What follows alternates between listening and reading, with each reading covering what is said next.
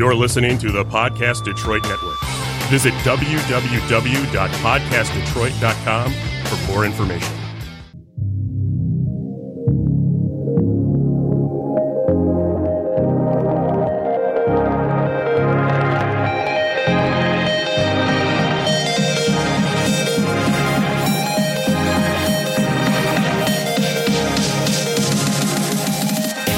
Welcome to M Squared TechCast, a live internet radio show offering the latest news and interviews with the people driving business, technology, and politics in Michigan. Now, your hosts, Matt Roush and Mike Brennan. Well, uh, Mike Brennan, anyway. Matt is uh, at a LTU golf outing uh, shooting photographs for one of their publications. So you got me today, but um, I'm sure we can get through this together. And we have calling in from somewhere. I'm not sure if she's in Dearborn or where, but uh, or Detroit. But Tamara Shoemaker, who's with the uh, Cyber Patriot program. We've had her on the show many times before. How you doing today, Tamara? I'm doing really good, Mike. How about yourself? Can't complain. So uh, finally have decent summer weather.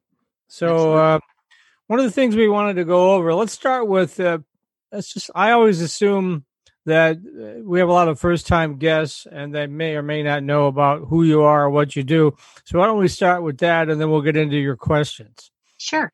So I'm Tamara Shoemaker and I'm the director of the uh, Center for Cybersecurity and Intelligence Studies at the University of Detroit Mercy. And I'm also the founder of the MCISI Coalition of Schools and Industry Partners that um, all get together around teaching cybersecurity and the um, mission of our reaching back into the K through 12 program helped us to found the um, Michigan Cyber Patriot program here in Michigan. And that's what I'm here to talk to you about. All right. And so, uh, one of the things that, well, like everybody else, how has COVID impacted the Cyber Patriot program? So, uh, not to brag, but I will. so, Cyber Patriot, um, one of the really cool things about Cyber Patriot is it's always been a virtual uh, competition.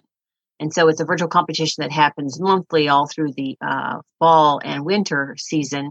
And then uh, early spring, uh, they then compete nationally. And nationally is really the only time that you leave your home. Um, uh, or you're, you know, you, it's not virtual, wasn't virtual, at least up until now.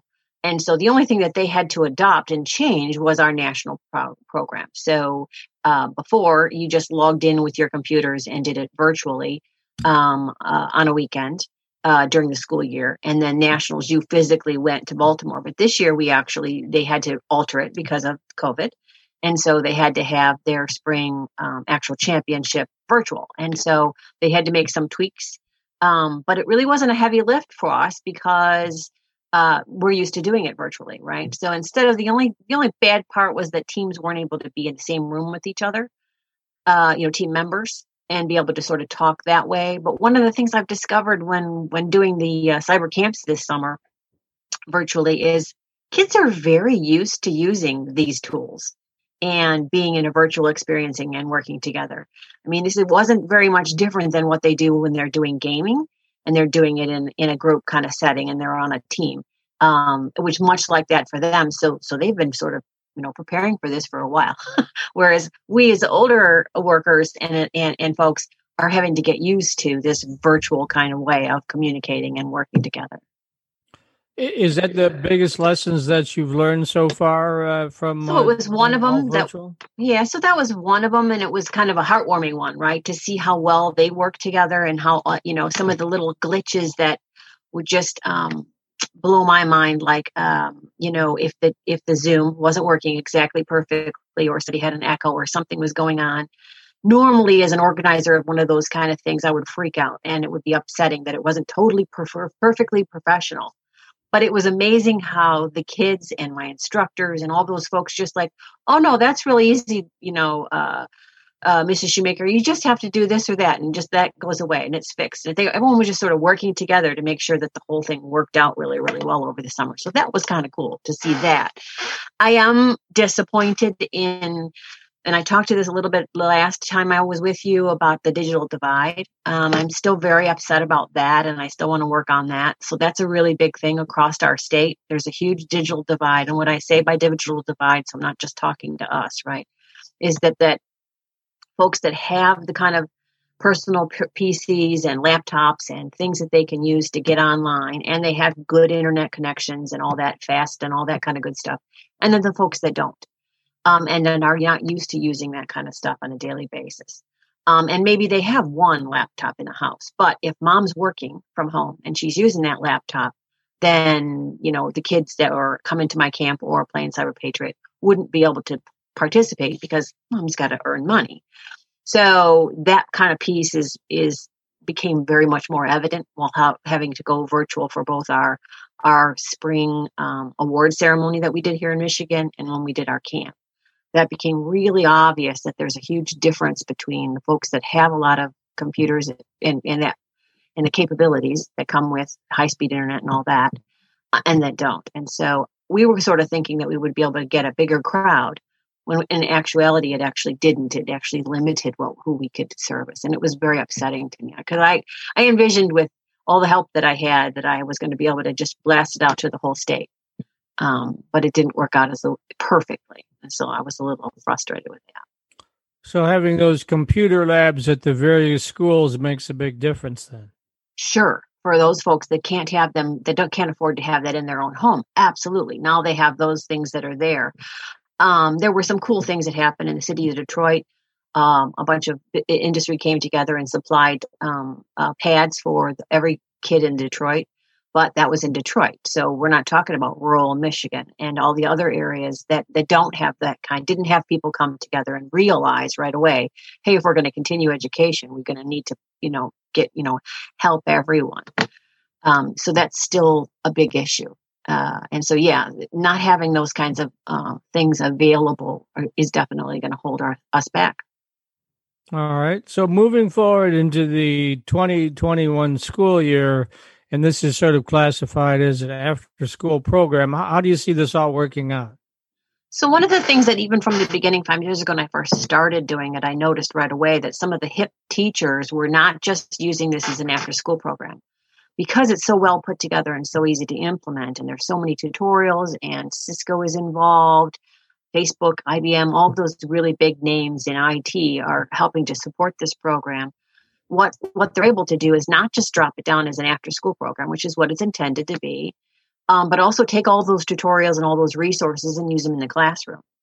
Um, I was asked by the Michigan Department of Education to sort of map up what Cyber Patriot delivers and what the Michigan new cyber uh, security standard is. And if you actually implement Cyber Patriot, you're getting about half to three quarters of the way through the Michigan standard, actually completing it. And so the smarter teachers, the ones that were easy and, and those early adopters quickly noticed that right away and dropped down wonderfully prepared lessons for themselves and they got a kickstart. And it's a really good place to start. So that's a really nice entryway if you're thinking about uh, you know, starting to do cybersecurity in your classrooms. It's a really nice, easy way to, to grab onto some prepared stuff that's already out there and we know is easy to implement. Okay, so what's the future of uh, K twelve cybersecurity uh, instruction? Uh, you know, in the in the light of COVID, which probably until we get a vaccine, we're stuck with for however long, right? Right. So I think it's the thing that's cool about it is it's uh, it's gaining and it's bright and getting brighter. You know, so I, you know, while I get a little frustrated about the digital divide, there's an awful lot of really good things that are happening right now I sit on um, two committees, two or three committees that our governor has put together to um, work on uh, making sure that um, our classrooms are secure. right. So number one, right, if we're going to be doing all this virtually and stuff, we want to make sure everybody's safe and everything's secure. Um, they want to make sure that our the curriculum and the things that we're doing are the resources for all of that are available. So we have a standard but we don't necessarily have a bunches of stuff put together for our teachers to go ahead and deliver that in the classroom, right? And so we've been working on getting a you know huge resource, uh, uh, you know, listing of resources and websites and all kinds of ways for teachers to easily implement this stuff, and then go forward. And then the last part is to sort of reward folks for doing that and sort of pull out the stars that are working and and so that they're a shining example across the state and then they, can help you know work with others. It's one of those things that works really really well in my cyber patriot program. Everybody in this industry feels responsible for making a, a, a difference. So i've got tons of industry partners that get that get involved and become mentors. Our teachers are real excited about it. They're hungry for the information so the fact that we have these really organized multi-agency commu- uh, committees that are working on this right now really gets me excited that there's a bright future ahead for us. You know, and we can quit, you know, whining about the fact that you know, we're all falling, we're falling behind, you know, and that other other places are taking us a little bit more seriously, and that we're not. I really feel like we're making some really good strides.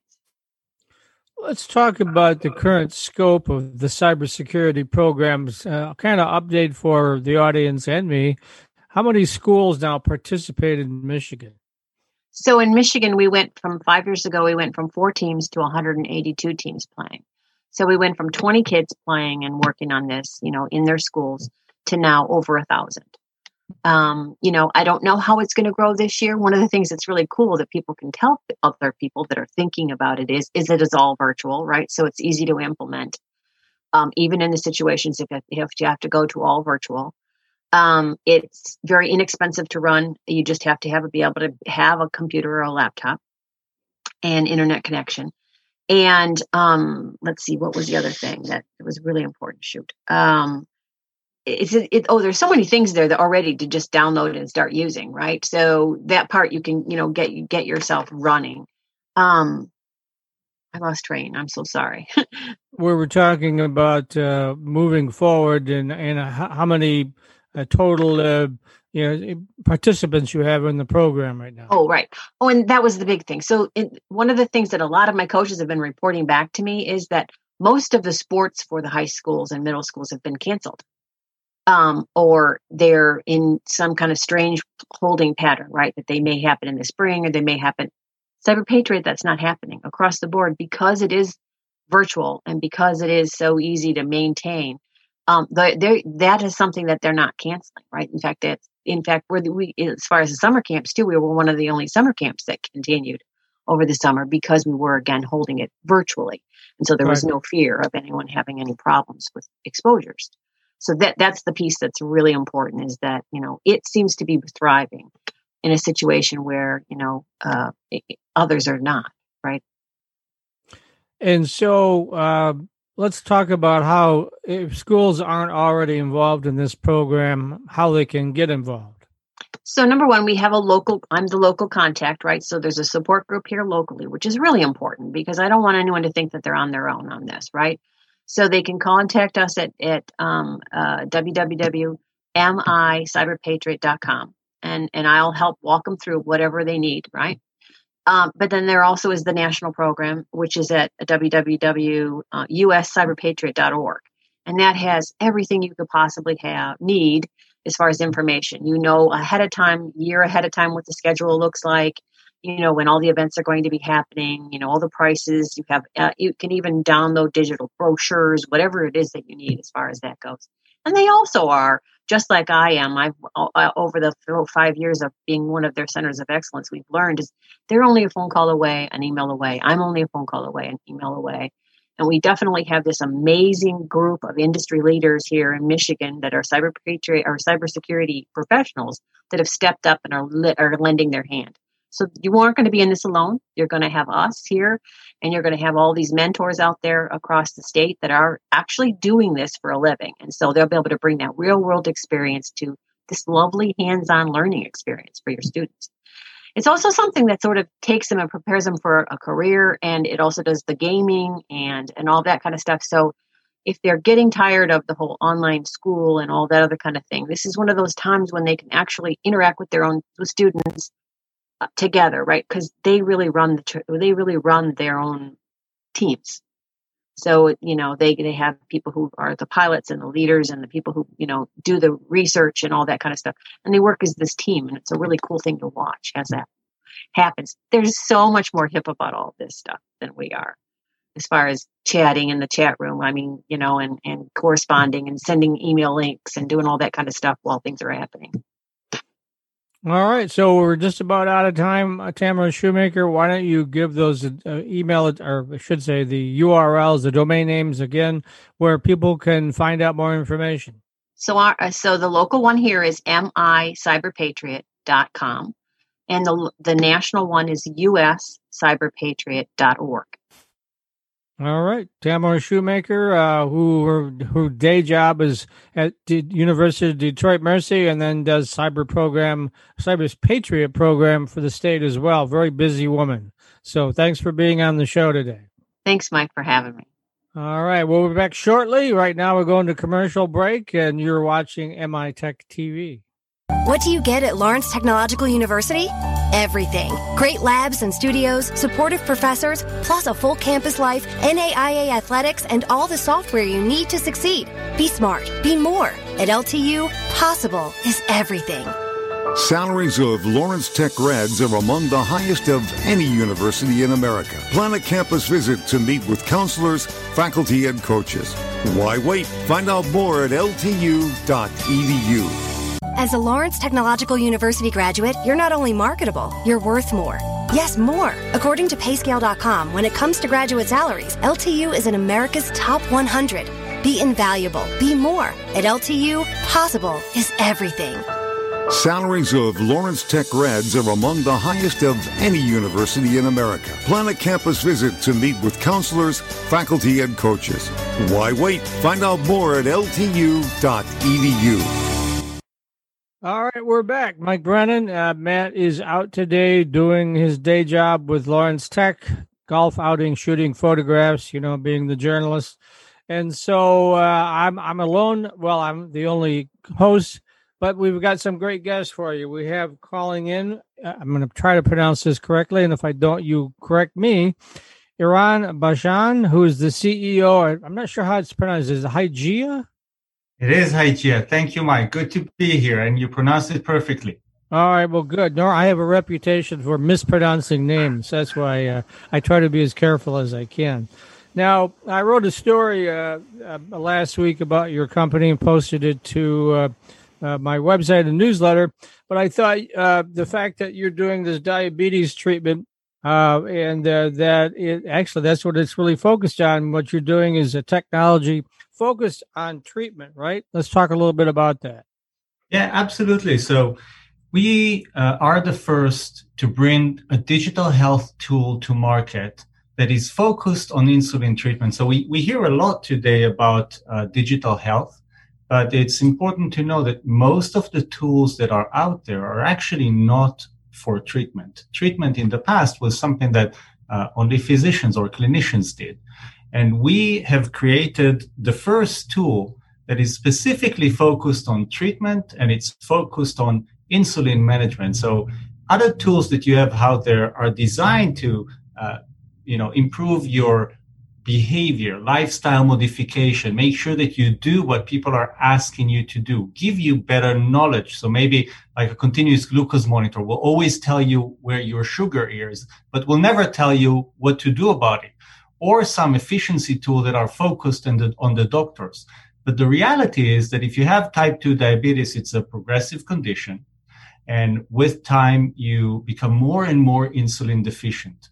And while insulin is a treatment has been around for nearly 100 years, it's not working particularly well. You know, 70% of people in the US that inject insulin still have sugars too high. Their hemoglobin A1C is above seven. And, and then a lot of bad things can happen to you. But we know that that can be fixed if only you would have taken the right dose on, ins- on insulin. And that's what we are here to address. We have developed a tool that tells you exactly how much insulin you need to inject. And this is uh, FDA certified, I believe, right? Absolutely. We are the first that have been cleared by the FDA to adjust all types of insulin injection, whether you inject once a day, twice a day, or four times a day. We can work with you and we can give you specific guidance for that injection so that it takes the guesswork out of insulin therapy. And if you do that, we know 90% of the people get better very quickly. Uh, give me an example of how it actually works. So you look at the app, and then what happens? So everything starts with uh, checking your glucose. So before your injection, you need to start by measuring your glucose and you apply a drop of blood or you have a continuous glucose monitor. It doesn't really matter how you do that. But once you have that glucose number, the question is, what do you do next? And our app will take that glucose reading and within a couple of clicks would say, Oh, I see. It's probably around noontime. Are you about to have your lunch? And if you say, yes, I'm having my lunch, it would tell you, well, today for lunch, I want you to take 12 units of Humalog. So you would take your insulin pen, dial it to 12 units, inject, and uh, that's it. The next time that you take a glucose reading, it accumulates all the data in memory and use artificial intelligence to analyze the glucose, look for patterns in glucose, and tailor your doses for your individual needs. Now, is there an alert mechanism if uh, I don't have diabetes and I don't know that much about it? So forgive me if I ask stupid questions, but is there an alert mechanism for when your sugars get out of balance and it tells you to take your shot or what? So you would typically inject your insulin on a regular intervals, whether, you know, once a day when you wake up or before you go to bed or with every meal or twice a day at your breakfast and at your dinner. And so you have your routine schedule, but what we actually have created. So while we've developed this app, we are a unique specialty provider within Michigan. So we actually have a clinic. And in our clinic, there are physicians, there are nurses, you know, clinicians that will make sure that you're making the best use out of this technology. So once you approach us or refer to us by your physician, we will schedule a, meeting with you like this through uh, Zoom and we can set you up with the technology and train you on how to use the device. And then every time you use it, because it's an app, all the data goes to the cloud. So every morning or every day, somebody in our clinic would look into your information and absolutely there are alerts there. So if something is uh, out of the normal range, we may get back with you and say, Hey, how are you doing? Is everything is okay? It looks like maybe you've missed an injections or your sugars was a little bit low. Do you know how to treat your low sugar? So it's a, it's a fully virtual structured support to make sure that you make the best use out of the technology. Okay, and then I'm looking at your notes here. It's uh, peer reviewed, researched, validated. Let's talk a little bit about that. Absolutely. So it was interesting. You made a comment previously about the FDA.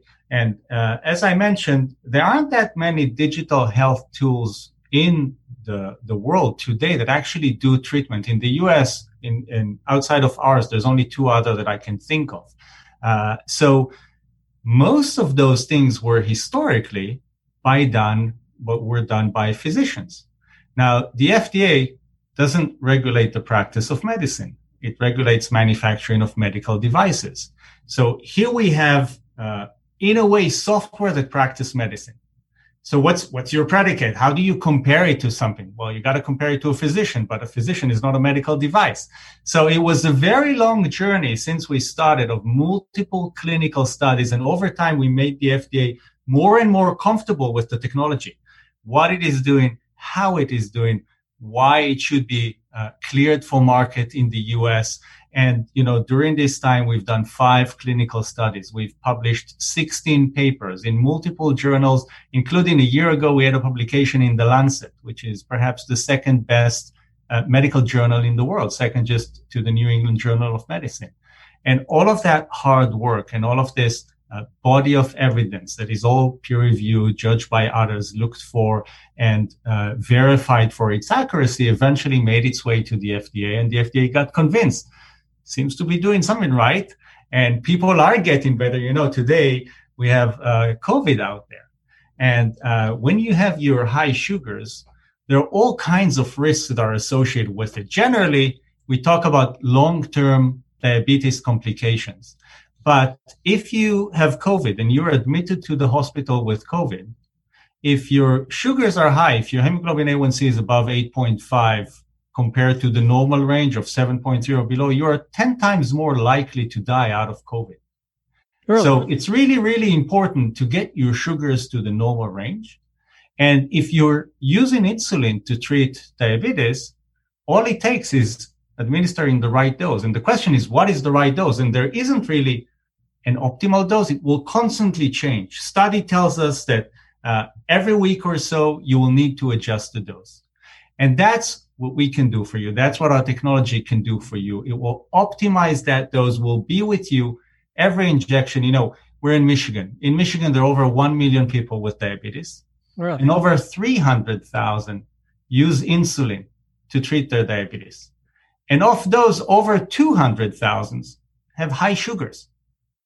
And it's strictly because they're not taking the right amount of, is- of insulin. We know from our program for a study that we've done here with Blue Cross Blue Shield of Michigan, 90% of the people will get better within three months, will have better sugars, will lower the risk for COVID. So, you know, if, if you're hearing this, if you're using insulin to treat your diabetes and you're worried about the upcoming fall, uh, you know, when flu comes back, COVID comes back in big numbers, there is something you can do today and we can help you and we would love to help you.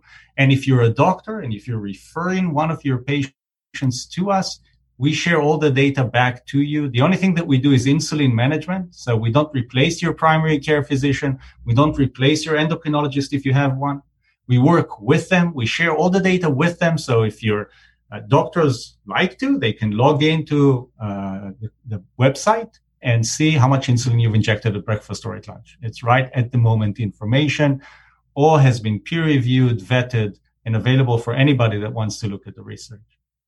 So you, made a couple references to a very long process. How long has the process been? How many years have you been at this? Yeah, so it's interesting because we started out of the University of Michigan in 2008 and initially went to about five years of simply clinical studies until we had our first regulatory approval. And it was at the time to use it in Europe. So in 2013, we've opened our first clinic in Northern Ireland in Belfast, and we've started treating patients that are working with the NHS.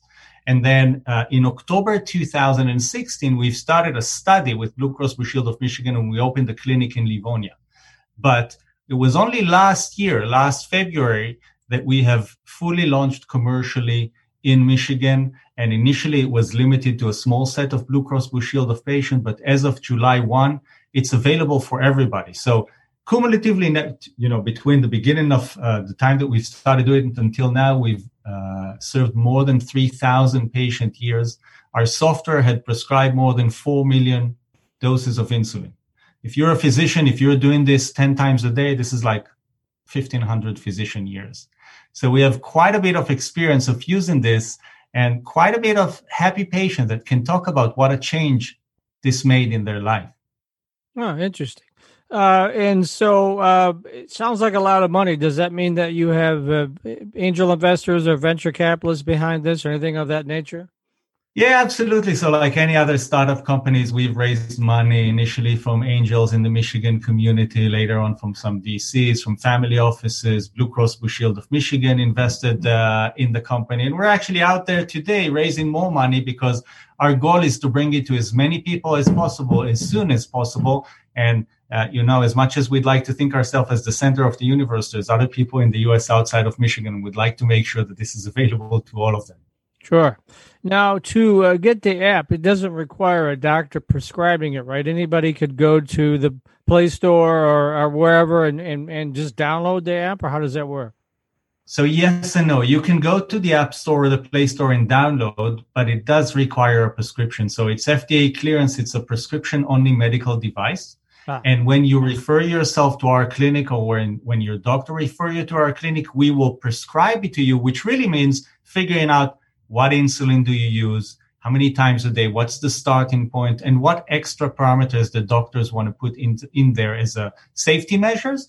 Uh, once it's been set up for you, then you'll be able to use it. So while you can go and download it from the App Store, it won't start working until you actually have a prescription from a, a DNAV Care Center clinician. And all of this can be done virtually.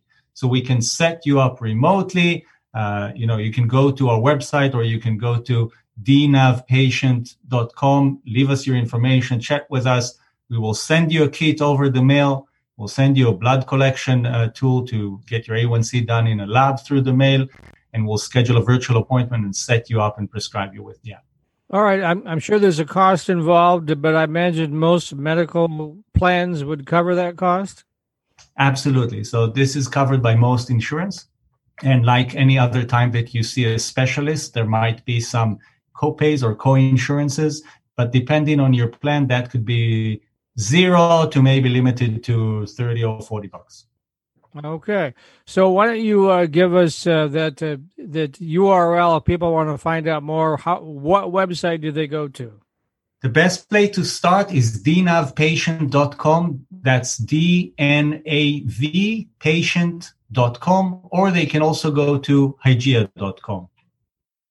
All right, Eran Bashdan, uh, Bashan, excuse me, uh, from Hygieia. Thanks for being on the show today. And uh, we got to go to commercial break. We'll be right back shortly. And you've been watching MI Tech TV. Thank you, Mike, for having me today. It's You're a pleasure. Welcome. Thank you. Lawrence Technological University graduates earn a degree and a higher starting salary. In fact, when it comes to earning potential, the Brookings Institution ranks LTU fifth among U.S. colleges and universities. Be enriched. Be more. At LTU, possible is everything.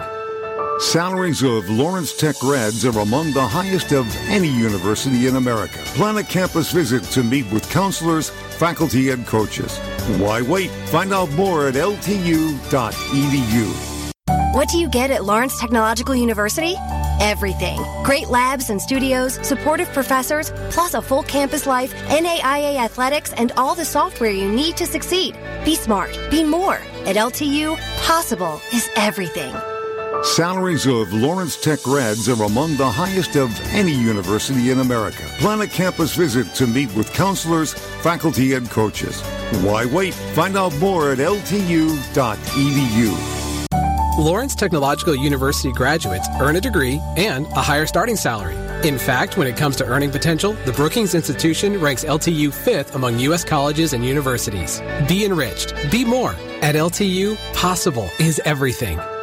Salaries of Lawrence Tech grads are among the highest of any university in America. Plan a campus visit to meet with counselors, faculty, and coaches. Why wait? Find out more at ltu.edu. What do you get at Lawrence Technological University?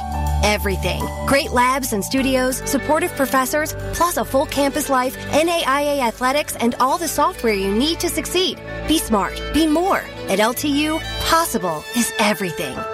Salaries of Lawrence Tech grads are among the highest of any university in America. Plan a campus visit to meet with counselors, faculty, and coaches. Why wait? Find out more at ltu.edu. Okay, we're back. Now, Matt is out doing his LTU thing. That day job gets in his way all the time, but uh, what are you going to do, right? So he's uh, actually taking photographs at an LTU golf outing. But so me and Fred will go one on one here. Uh, Fred Brown, our epidemiologist, infectious disease expert, that we try to get on the show every week because uh, this COVID 19 is something new every week, right, Fred? It is. We're, we're learning more every day. now, one of the things I sent you last week was I received a study. I can't remember who did it, uh, looking at 14 different face masks that were available. And I know that's really important. I have to tell you, I bike every morning, and I've had all sorts of problems with face masks because once I get up to speed and I'm pedaling very quickly, I, most of them don't work for me. I can't get enough air in. I feel like, you know, so this morning I tried a different one. I just tried the basic medical one, not another N95, but your you know your basic one. That yeah. seemed to work the best. But I had bought a couple of different ones with vents in them to let more air in and more CO2 out. Didn't really work for me. Now that's an extreme example, but I wanted to kind of set that up. So what I suppose face masks would vary by what you're actually doing and how you want to use them, right? Yeah, that's right. You know, there. Uh, so there are a few masks that really block uh, uh, there, there are N99 masks that block almost everything that goes through, and they can get down to less than a micron of, uh, of filtration levels.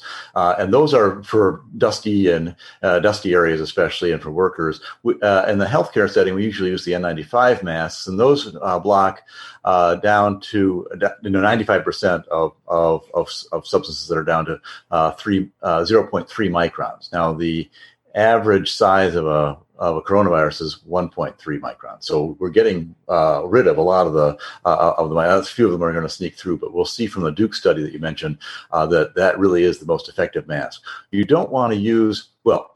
If you're bicycling and you're away from people, uh, then uh, you could use the N95 mask that has the vent.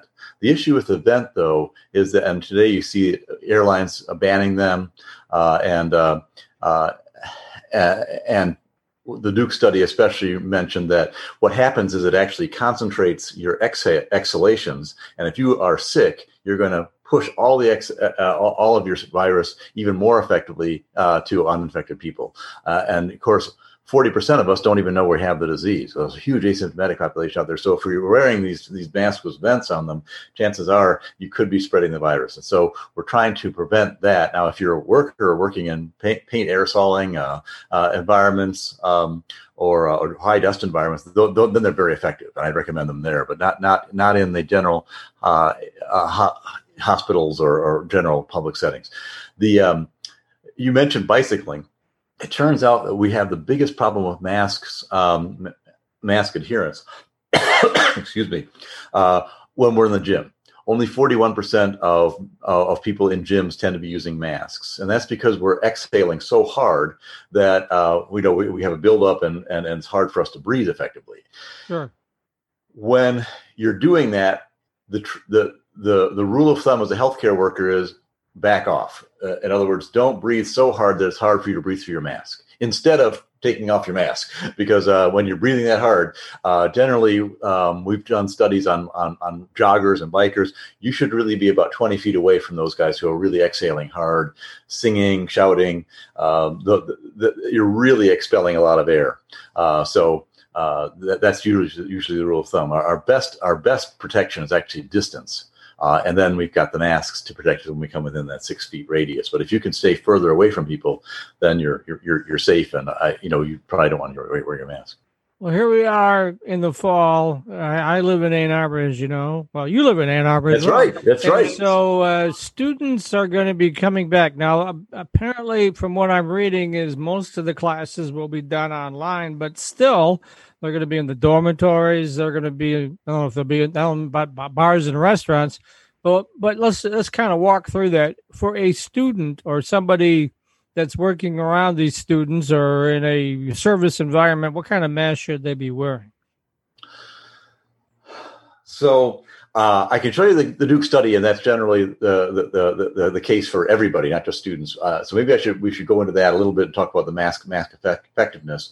Um, um, so you're right. At University of Michigan, 70% of the classes will be online. And i'm teaching class this year uh, and i'll be on online 100% usually we get together we have lots of uh, uh, we actually have you know physical get-togethers and experiments and so on that we work that we run uh, and it's there's a lot of learning that goes on there but we just can't do it. Uh, so um, 70% uh, will not be in class and then the rest of the 30 will either be hybrid or or in uh, carefully spaced uh, uh, classes, uh, especially the big introductory classes. We're not going to push those at all. Yeah, when I was a freshman, I remember sitting in on some classes that were 500 students in a hall. I don't think we're going to be seeing that, right? Believe it or not, that that same hall is still in use, and the most you can get in there and still socially distance is 75 people. Really? In, a, in a lecture hall of 500. Huh. Yeah. You have a lecture hall of 250 students. Those are the other big lecture hall sizes. 45 students. That's it. Huh. So even if we wanted to, we'd have to run classes all day or yeah. just like go through the number of students you'd have to do. So yeah, uh, so generally, um, we're going to have a lot of trouble controlling the virus. Uh, going back to school, uh, you know, adults are having trouble uh, controlling the virus, and believe it or not, um, the biggest area of viral uh, uh, of, of, of, what we're finding is the biggest. Um, some of the some of the biggest outbreaks have occurred in family and personal friend uh, get-togethers of 10 to 100 people. Sure. Uh, and the reason for that is people let their guard down. You know, oh, I've been with Joe for a while. He's my friend, and you know, you get close to them. Uh, a lot of uh, a lot of times there's hot, loud music playing, so you need to get close to hear, and you're you're expelling a lot every time you talk. And so, and because you know, forty percent of us are asymptomatic, we don't know we got it, especially the younger students. Uh, and so, it's it's extremely it's, it, it, it, we will have an outbreak. There, there's pretty much no doubt about it. Until we have testing that we can do twice a week. Once you can test all the students twice a week, at that point it becomes uh, much safer uh, because you know everybody's uh, you, you, know everybody's health status. But until we have that, or or an effective vaccine, we're going to have outbreaks. Uh, and any any school over five thousand. Uh, I think the last day or two, I also sent you over another story about this new test that tests the saliva. That's right. That's uh, right. So, how effective would something like that be?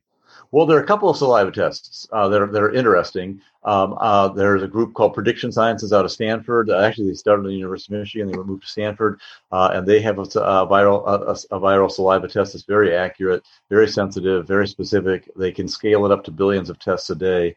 Wow. Uh, they're doing that now. Uh, it's all it's all solid state, so you don't need any reagents at all, which is sort of neat. So some of these new technologies are really are really uh, are, are, really good. The one you're talking about is one out of Yale. Uh, it is still a lab-based test, so it's not a test that you can that everyone can perform. Unfortunately, even though you're using saliva, which is easier to collect, obviously, but uh, because it's a lab-based test, what they've done is they they know they're going to have certain reagents. Our biggest problem with these tests that are occurring in the lab are the reagents and pulling everything together. So as you know, you've got nine different reagents that come together, and they got the swabs coming together, and that has, all all those have to come together in the right amounts uh, at the right time. Half of our supply chain is wasted right now. Half of our capacity is wasted because we can't get everything together in one bo- package to, to, be, to be tested. And uh, uh, so, what Yale did is they actually developed a whole series of different uh, of different ways of processing their test. Uh, and so they have a multiple different reagents. So if you run out of one, you can use another, and so on, and uh, just a slightly different mix and that's very important. The other thing is it's uh, the, the, total cost of the test is between one dollar and five dollars. So mm-hmm. you have to add in all the all the transport costs, and you know right now, you know my guess is that's probably in excess of another five or ten dollars, frankly. But you know at least you're getting down to a, a, a level that you can uh, think about. What we really need though is a home test that everybody can do every day, all the time. And when you get and, and those are are starting to become at least tested and available. There's a laminar flow test that, GSK is trying to roll out with Mammoth, which uses a nice CRISPR technology, uh, and then there's a whole series of of, uh, of paper-based technologies that are coming out. So there are, uh, but it's it, we're not as fast or, uh, as we should have been on this, unfortunately. Yeah. Well, I went ahead and got my flu vaccine uh, just this week, uh, uh, and since I'm an older gentleman now, I got the maximum strength one. And my arm still hurts. So I got on Saturday, and, and my arm still hurts. But I thought I better get in ahead of everybody else that's going to be getting that. Obviously, it doesn't do much for COVID, but but if you don't, I mean, the worst case scenario is you have the flu and you have the COVID at the same time. That'd be horrible, right? Uh, yeah, that's that's the scenario. You want to avoid that scenario. and the other thing is, what, what, when you have a vaccine, and we found this with polio vaccines and and mumps vaccines, um, that if you have these vaccines, it resets, it recalibrates your immune system, uh, and the flu the flu shots also will do that. And so, as an older person, what happens? Our, our immune system starts to react a little bit slowly, and then it overreacts, and that's what causes a lot of the deaths that we're seeing. And so, by having the flu shot pol- uh, uh, uh, the, the uh, sorry, the pneumonia shot or the mumps shot, uh, you can actually stimulate your, your immune system to respond appropriately uh, to the COVID virus, which is really important, actually. So, would you? I mean, I had a pneumonia shot several years ago, and then would you recommend that people get booster shots for pneumonia yeah. shots, things like that? Yeah, you can get a booster shot. A- a- absolutely, and that again just sort of recalibrates your immune system, so it kind of wakes up the the the, the helper T cells and so on, and, and it's uh, it is helpful uh, to have just a, a vaccine generally uh, in, in the space. The other thing that's nice about the flu shot is that if you do come down uh, with the flu, it's not going to be as virulent generally what happens is we about you know we, we our flu shots are about 40 to 60 percent effective. And what happens is we actually reduce the virulence of the virus. So you, you have it for a shorter period of time and it's not quite as you know it's not quite as uh, heavy on, on, on your body. Uh, so that you really especially the older generation that, that, really helps uh, with survival rates if you got both covid and flu at the same time yeah. Okay. So, anything? Uh, I know vaccine is the the charm that we're all waiting for. Uh, there's yeah. been a lot of noise about maybe a vaccine by October. What do you think? Never going to happen. Well, I mean, I'm sorry. We have we have two. You can choose one. Uh, one has 10% uh, safety, huge serious adverse event, not just a you know a sore arm, but I'm talking about major systemic reaction uh, in China. So you can go to China and have that done. Uh, I think Saudi Arabia has a few of those shots, so you, you can get that done there. Uh, and of course, you can get the Russian one, which uh, of course Putin's daughter had. We're not sure which one, but had the shot and she said she had a little pain in the arm, like you do, but right now. Problem with the, uh, that that is we're not. It has it's only been up been actually injected into less than slightly less than 100 people. so you know that that that the chances that first of all you've got any you know that we got some immune uh, response, and second that it's uh it's it's it's uh, going to be lasting is very low. Basically, what they did is they took a known adenovirus, a known a known uh, virus, uh, and they put in uh, viruses that weren't actually the COVID virus, but related to the COVID virus from the common cold. And so we know it's going to be pretty safe, but we don't think it's going to be very effective. So probably next spring at the earliest before we really see something that you think would be effective or not? If we're very, very lucky and very, very fast, and the FDA does some spe- really special things, uh, then uh, yeah, early, early, early next year, uh, I, I, think we might be able to get something as, as early as late December for for very specialized uh, groups of people. Uh, and uh, but but for the general population, we're talking about at least spring of 2021 and probably and with problem is you know to be something that's really effective and sanitizing and really impacts the disease at a, at a major level we're probably talking end of 2021 earliest yeah, and of course, then the scaling up the manufacturing of the vaccine. I mean, well, how, I'm not sure how many people we have in the world. I think it's somewhere around eight billion. Seven point eight billion. That would just be one shot. I mean, That's right. probably going to take multiple shots, right? You need 15 billion. Yeah, most of these have have to be boosted because uh, they have small amounts of. Uh, generally, that they the first time you take the shot, it gives you about the same level of antibody level as you as, as someone who is severely infected and that we don't think that's going to protect you long enough and, and, and enough to really uh, give you the kind of protections we need a long term. So then you have to have a booster shot with almost all these shot uh, all these drugs. So we're talking about double the dosage. United states has spent 10 $9 billion so far on a vaccine that doesn't exist, just so we're in line to have access to all these vaccines. But when you look at the supply chains, um, the, the biggest area of challenge we've got is we don't have enough glass and we don't have enough stoppers and we don't have enough needles uh, to actually do uh, even three or 400 million times two, 800 million in the United States uh, doses, right? So um, you know, right now, uh, not everyone wants to have the uh, the vaccine. Only about half of half people want to want to have the have the vaccine.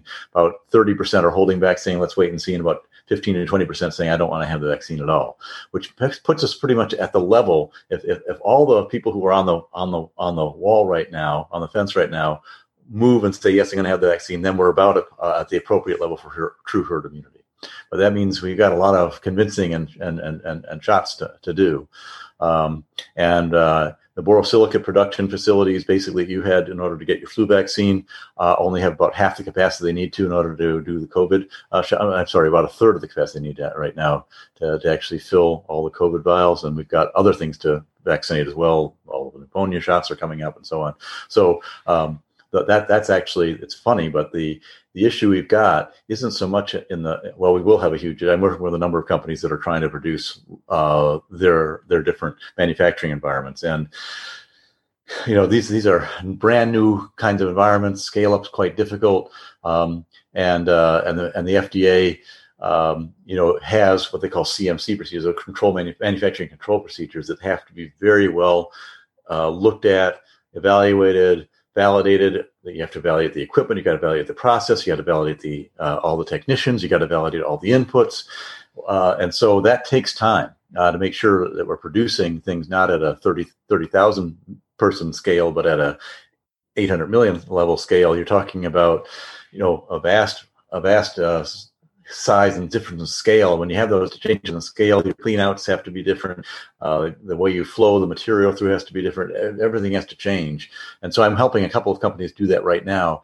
Uh, and I think, you know, I, am I'm, I'm pretty heartened by it. Uh, but, but, we have a long way to go. well, let me ask you: When, when I, I, at some point, somebody's going to identify a vaccine that really works well. What's yep. the chances then of them giving sharing that information with all the other vaccine makers out there so we have a world response. I know this is a very competitive environment and everybody wants to make their big money and big pharma and all that. Is there any likelihood something like that could happen? Um, Well, so uh, it's all about what they call intellectual property. And what, what, what the what, what, the vaccine manufacturers will do is they will they will protect uh, and, and patent certain certain sequences, certain kinds of manufacturing capabilities, certain adjuvants, uh, certain processes. Uh, so their system is special. Now, eventually, we can get to a, a space of, of, becoming generic. Usually, that happens after 20 years. Uh, of, of, and that, at that at that point, I don't know if I'll be around be, in 20 years, but hey, maybe. at that point, then then then it's open season, and you can you know go go after it. Yeah. Generally, even even then, it's usually a little bit longer because there are a lot of patents that sort of what they do is they do patent what they call patent thickets, and they start to you know um, uh, create patents on top of patents on top of patents. So if you look at Humira, for example, which is a big drug, uh, you know, the original patent of that came off in 2015, and they're going to be patented until 20, 2023, as it turns out, in the United States, because they have manufacturing patents, they've got use case patents, they've got uh, active material patents. So all those different patents come into play to create an overall protection for the people who are developing it. So that's that's a big. So if you look at the costing, what's interesting is the costing right now. The United States has negotiated. Uh, in Europe, they've negotiated two dollars fifty cents a test. Uh, our costing is between four dollars a test, uh, which is uh, which is uh, with AstraZeneca, and thirty nine dollars. I'm sorry, not test a vaccine. Thirty nine dollars for um, two uh, for for the vaccines with Moderna. So you're getting into now. You'd have to double that because you're you know getting the booster shot. So you know you're getting into between seventy you know ten dollars and seventy five dollars a shot. Um, so that's you know that's it's getting expensive, and if you have to have these every six months, we're not sure how long it's going to last. Maybe every year if we're lucky, maybe every you know even longer if we're even luckier. Uh, then you know it's going to get expensive. Yeah, well, uh, we're 30, 300 million people. That's the right. problem. You multiply it through, and it gets pretty expensive. okay. So, so I, I, I, you wanted to talk about the Duke study. Let me, let me. I, I put, yeah. I, you know, I've got this. I got the material. If you, if you're interested, we can talk a little bit about the Duke study, which talks about masks. Yeah, absolutely. We got about ten minutes left. See if we can cover it in ten minutes. Oh, okay. We'll, we, we will. We'll, we'll, we'll do it like a movie. All right. Let's take a look here. Here's my screen. I don't know if you can see it. All right. Uh, not yet. No, now I can. Okay. All right. So this is sort of interesting. The reason we want to wear masks is because, uh, and here's the vaccination: pneumonia, polio vaccine. You can see that uh, I was talking about vaccinations and how that helps you. Um, so and prior uh, that that so that that's a little bit of data there as, as well. We talked about earlier, but the reason that we're worried, uh, reason we all want to wear masks is because there's so many asymptomatics out there. People who are walking around, your friends, good friends, who absolutely have absolutely no symptoms and they're doing great and you know they play tennis and they're you know looking really active and they have no symptoms but they actually have live virus and they they cough and they breathe and they come close and all of a sudden you catch it and you may not be asymptomatic. You may actually have bad symptoms. Uh, and so that's why you know you want to have your friend wear the mask that's why you want to wear the mask um, and you can you can see what was interesting is we're starting to see that viral load um, the dose of the virus you get can actually we think affect how bad your symptoms are. So if you remember that doctor who died in china he was he was constantly seeing patients he was getting a lot of viral load and he was only 31 years old and he died because he had all this virus in him uh, and, he, and his, immune system is just overwhelmed. So you don't want to get into a situation where because you haven't your, your friend hasn't worn the mask, you're not wearing the mask, you've got a, you got a big viral load uh, because you'll you probably will have worse symptoms. Now we don't know that 100% sure; it's not a perfect correlation, but we're we're pretty sure. you know, yeah. we're, we're getting and we're getting surer by the day. So um, uh, you can see the surgically masked people had milder cases. People tend to get less sick uh, with, with on lower doses.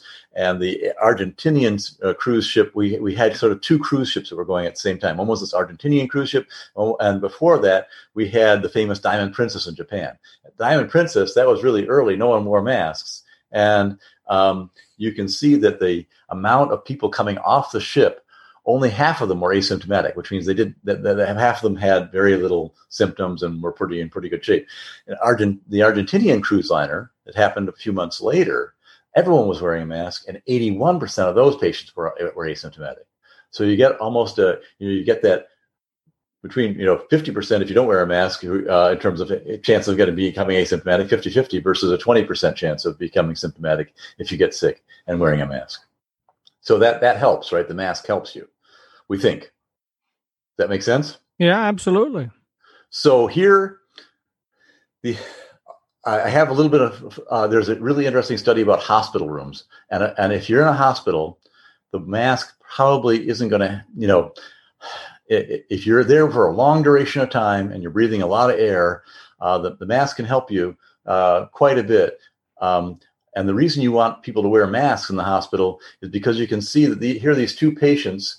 They weren't uh, wearing masks, and the, the, they they had very good air filtration. They had six times removal an hour. We're, we're, looking at you know even schools have like four times an hour. So this is six times an hour. They had ultraviolet radiation of all the air that went through the system, and they still found all of these viral particles in the air by the one guy who wasn't wearing a mask that was floating in and infecting the guy who did have a mask. He was asymptomatic, and they realized, oh my gosh, the guy has COVID halfway through because the other guy got sick. And then they started measuring the viral levels in the in the room. So if you're going into a hospital or you're in a nursing home, uh, there are all sorts of reasons you want a private room at this point because they won't if they don't detect the per, the fact that your roommate has the virus or all the people who visit the roommate uh, you know during the course of a sickness have the virus you're going to get sick and you don't want to do that. So if you can afford it and your insurance covers it get a private room even if everyone's wearing a mask. Hmm. so here's the mask. Well what kind of mask is the question right? Right. And you can see uh, here is the data and basically this is the this is from a, a duke study uh, and we had all sorts of original models of this stuff, and we had all sorts of very complicated, uh, you know, numbers and and complicated uh, uh, um, math that kind of talked about, you know, what what made a mask effective. It turns out that blockage makes the mask effective. It's all about pore size. It's all about electrophysical properties. So the N95 fitted mask, you both you are protected and the person who you're uh, who, ha- who who you're talking to is protected. That's and that's true with a surgical mask as well. You are protected, and the person you're talking to are, are protected. Once you get into cottons and and and and non-surgical or non-N95 masks, at that point, it protects. Uh, if if if you do not have, if you're wearing a mask and you do not have COVID, and you're talking to someone who does have COVID, for more for and that person is less than six feet away from you and you're talking with them for more than 15 minutes you've got a 70% chance of getting a dose of covid. Wow. yeah.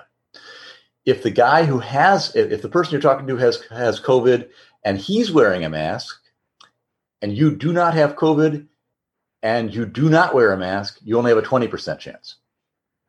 Right? So keeping the person who you're talking to having the mask on is really important. Both of you guys are wearing a mask only 1.5% chance so that's that really that's really where you want to be. Um, cotton. Uh, so polypropylene is a little bit better blocker than cotton. So if you have a choice of wearing a mask uh, and it's got to be the fabric, choose polypropylene and try to layer it threefold thick. Uh, if you're going to wear cotton, threefold, uh, three thick thickness uh, cotton layer of flannel was the best blocker, and uh, one was of course the worst blocker. Uh, so it all depends on the thickness and how many blockages you've got you can see the knitted masks didn't do very well, right? What, what they looked at was droplet counts uh, that you were able to inhale through the mask. Uh, and you can see the graph they did. They had laser beam. They breathed through the mask. You could see how much uh, particles, and they had a particle counter, uh, was going through the mask as a result of that breath. Uh, and over over time, you can see how much uh, developed. Um, the bandanas are almost worse than nothing. so, so the people who have the bandanas that just pu- pushes your, your your breath downward, that's not so effective. My guess, they didn't test it. I'm I'm disappointed they didn't. My guess is that probably face shields are similar to bandanas. Mm. And so um, I would beware of people who are only wearing a face shield. Certainly stay away from guys who are only wearing bandanas. The worst thing you can do is wear a fleece. You know why? Why? It turns out that the fleece is actually aerosol, the droplets. ah. So you push it through, and it actually makes the droplets smaller and, and, and, and more widespread and in the air longer. So whatever you do, don't wear a fleece because it actually is worse than having nothing. mm. so that was that was very fascinating. I thought so. That kind of gives you a sense. N95 is best. Get it if you can. Surgical masks don't, but don't wear the one with a, a valve. Surgical masks are, are are, are are about as good if you can get them. They use the electrostatic electrostatic shut stop. Polypropylene slightly better than but, but cotton, but cotton breathes better. So you want to make kind of there's a trade off there. If you're going to get cotton, three layers thick. Don't wear bandanas. Don't wear knitteds. Don't wear fleeces. All right, two minutes left. So uh, minutes what can left. we sum up in two minutes? Mask care. Take care of your mask. It's like underwear. Wear, wash it every day. Put it in some bleach every day, uh, and then throw it in the hot in a hot dryer. If you start seeing fraying around the ears, probably not a good mask anymore, especially for N95 and surgical masks. Don't wear it again.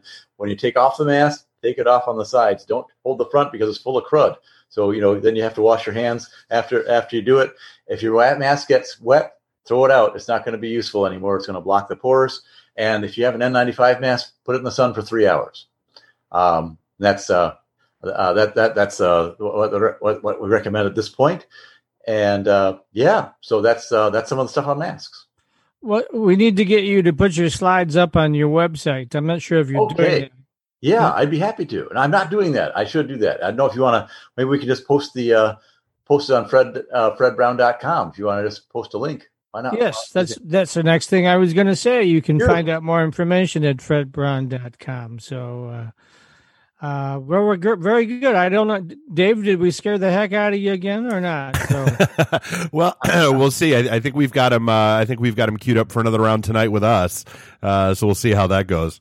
Oh, tonight tonight will be scary. I'll, I'll talk a little bit about long term effects, and you'll be shocked. okay, I'll, I'll, I'll start mixing drinks now. Life will be good. Yes, yes. Warn your audience. Fred is coming on. So. Well, no, this and this mask care is good information too, for sure. Oh, I'm happy to show it again if you want me to. Absolutely. Yeah, the, the, I think the mask thing is important because a lot of people are trying all like me. I'm, I tried six different masks uh, for biking, and I couldn't find one that really worked that well. So, but anyway, what another enlightening and scary session with Fred Brown. Thank you, Fred. And uh, we, we look forward to having you join us again next week. We hope that Matt will be back from his uh, duties at LTU.